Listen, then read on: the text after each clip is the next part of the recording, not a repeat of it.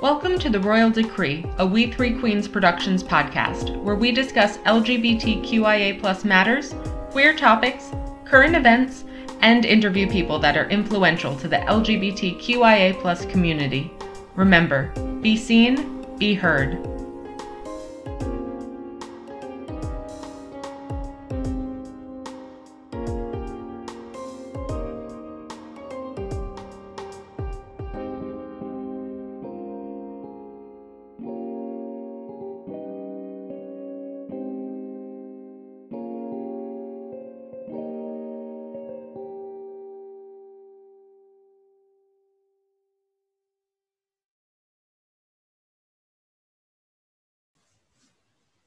And we are recording. Here we go. Okay. Hi, everyone. I'm very excited to be here for We Three Queens broadcast of the Forward Show. I'm speaking with Deborah from Centerlink about a wonderful online resource that they provide for queer youth, Q Chat Space. Deborah, first of all, welcome.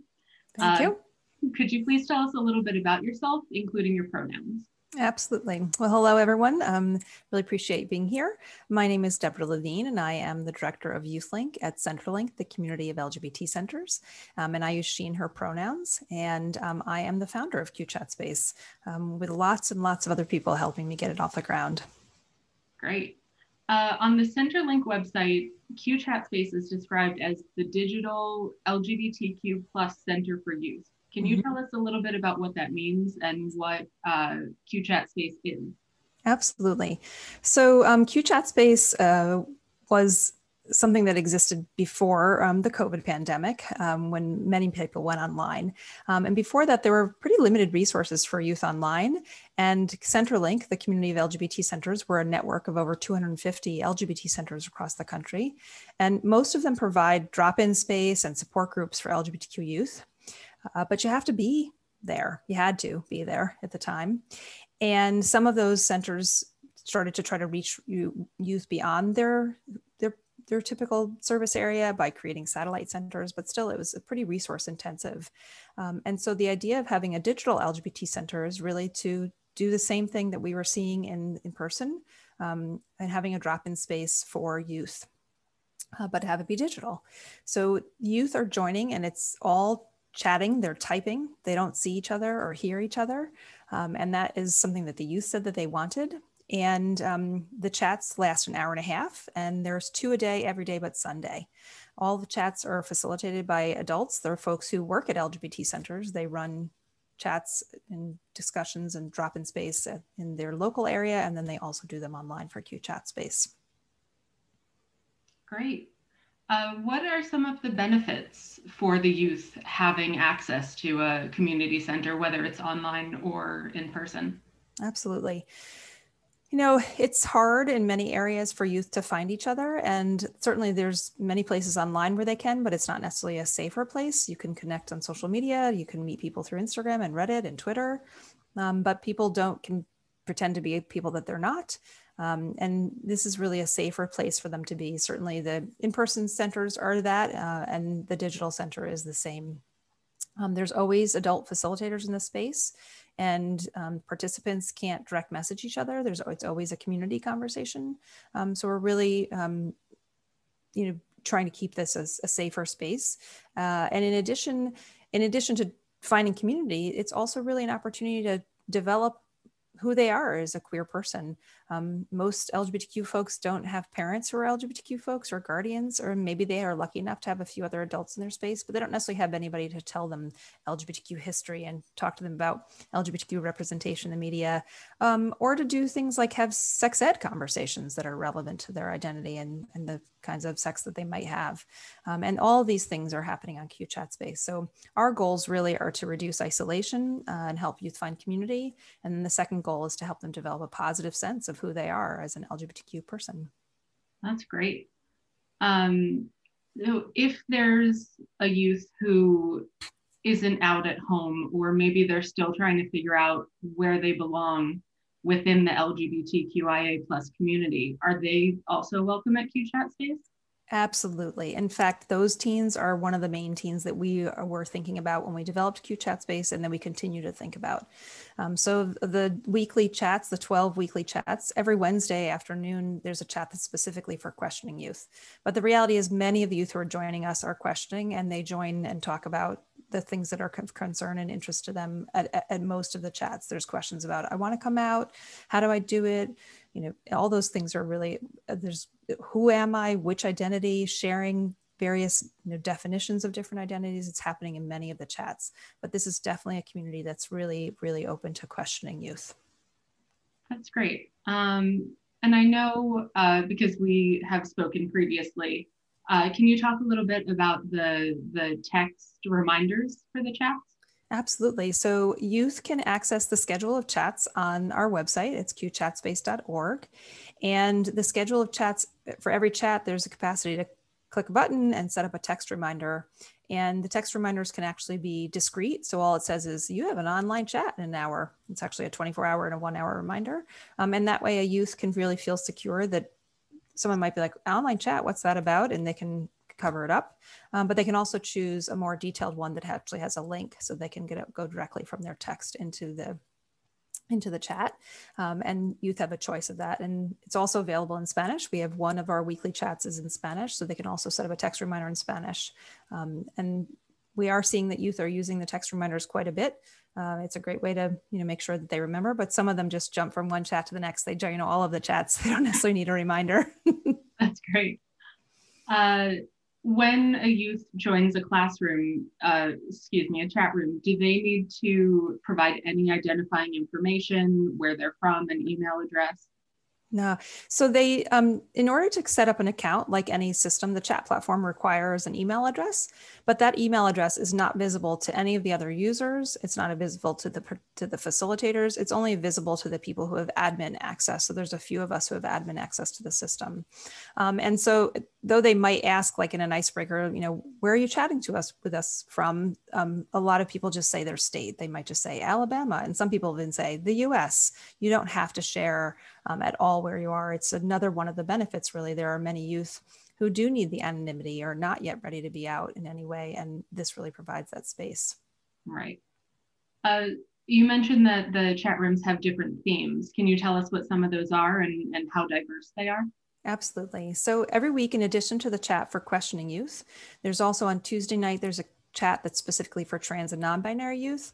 And later on Wednesday, there's a chat for youth of color. Monday night is the chat that's in Spanish. So those are the weekly offerings. Um, in addition, throughout the month, we have one chat that's for trans feminine youth. It happens on Fridays um, once a month. And then there's a chats for ace and a- asexual and aromantic youth and bisexual and pansexual youth that also rotate. There's usually two per month. Um, and then there's one chat on a Saturday um, once per month that is specifically for non-binary youth. And so in addition to the identities, um, then the chats themselves all have topics. There's an open discussion occasionally, but there's, you know, they're going to chat about LGBTQ representation in different forms of media, everything from anime to movies to music. Um, there's LGBTQ history topics, there's sex ed topics, um, there's a lot of self-care topics, there's talking about coming out, coming out to family, um, and the topics are things that the facilitators choose, but often in response to what the, the youth are saying. And we have a survey at the end of every chat, so youth can share any particular topic they really want to talk about. Nice. Uh, when someone joins a chat, what are they agreeing to by being there, and what are kind of the ground rules of each chat room? Sure. So we do um, list group agreements both on the website and at the beginning of every chat. We do want to make sure that youth know this is a community, that we're looking out for each other, and we want to make sure that people feel safe. And so the five group agreements that Q Chat Space has are to respect other people's identities and pronouns, to keep confidentiality, that what's shared there stays there, um, to be there for support and try to stay positive, to welcome new ideas and different perspectives, and to own up to and forgive any mistakes that are made. That's great. Those are great rules in general, I feel like. Um, I'm sure that there are people who are nervous about joining a chat room, especially like we mentioned before, who aren't out at home or, or still questioning their identity. Do you have any resources to kind of ease ease their anxiety? Absolutely. So we have a short video um, on the website, but also on YouTube that just shows people what the chat is like.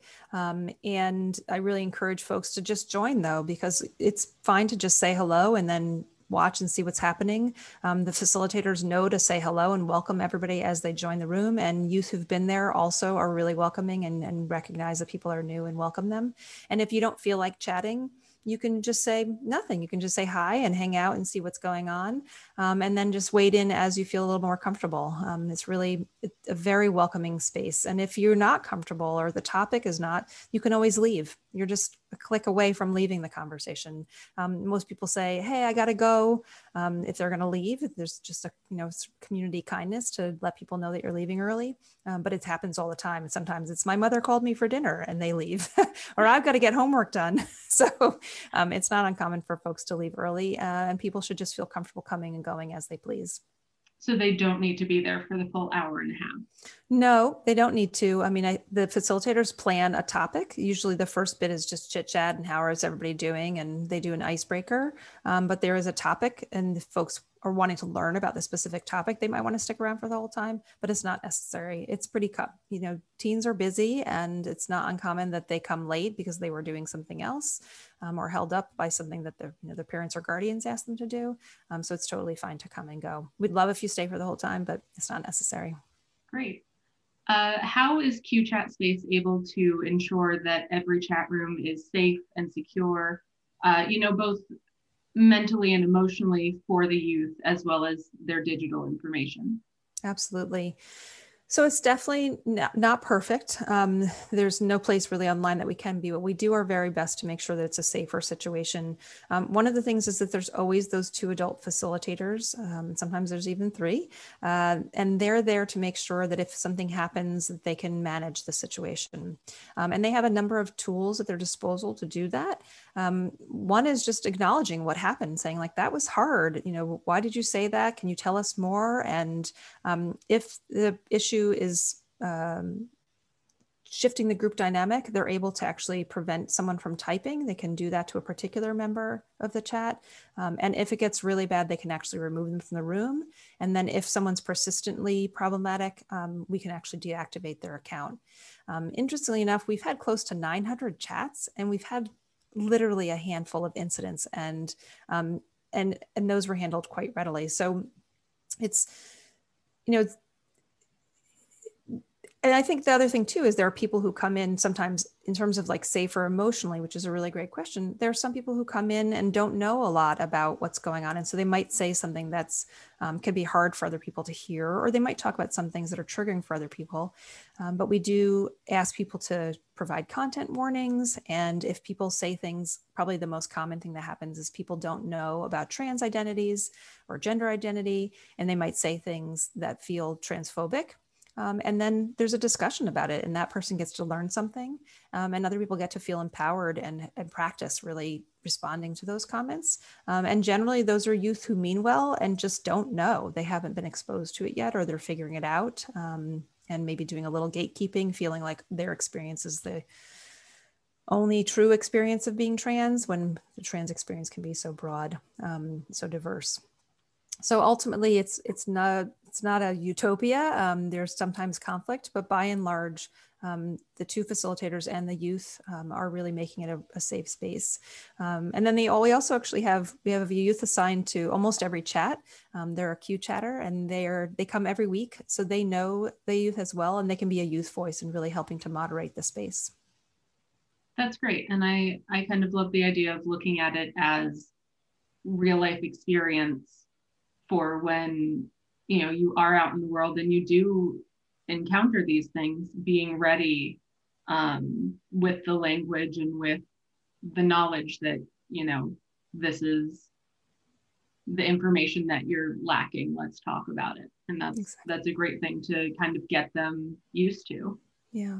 And that's the more common experience. I mean the very few times when there have been true true trolls we just shut them down um, and we have the capacity to do that.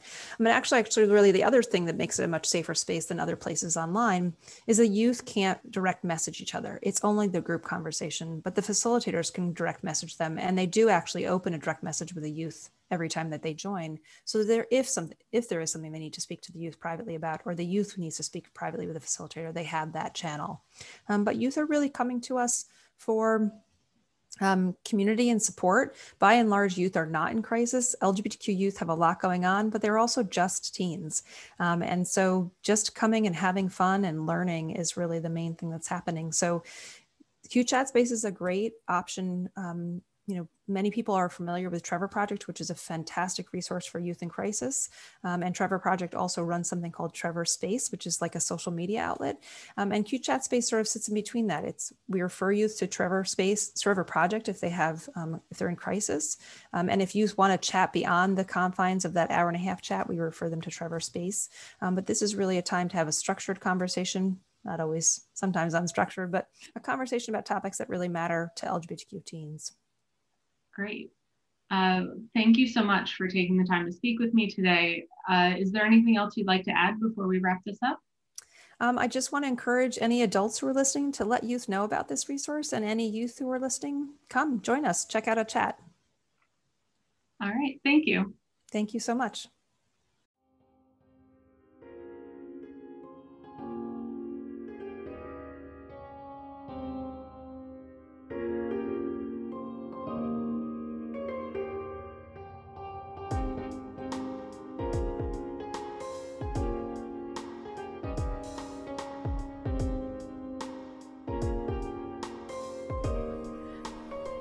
Thank you for listening to The Royal Decree, a We Three Queens Productions podcast. Intro and outro music by Joshua Snively. Check out our website at we3queens.com. That's we, T H R 3 E, queens.com for all of our upcoming events and links to our social media. Be sure to subscribe and tune in for our next podcast. Remember, be seen, be heard.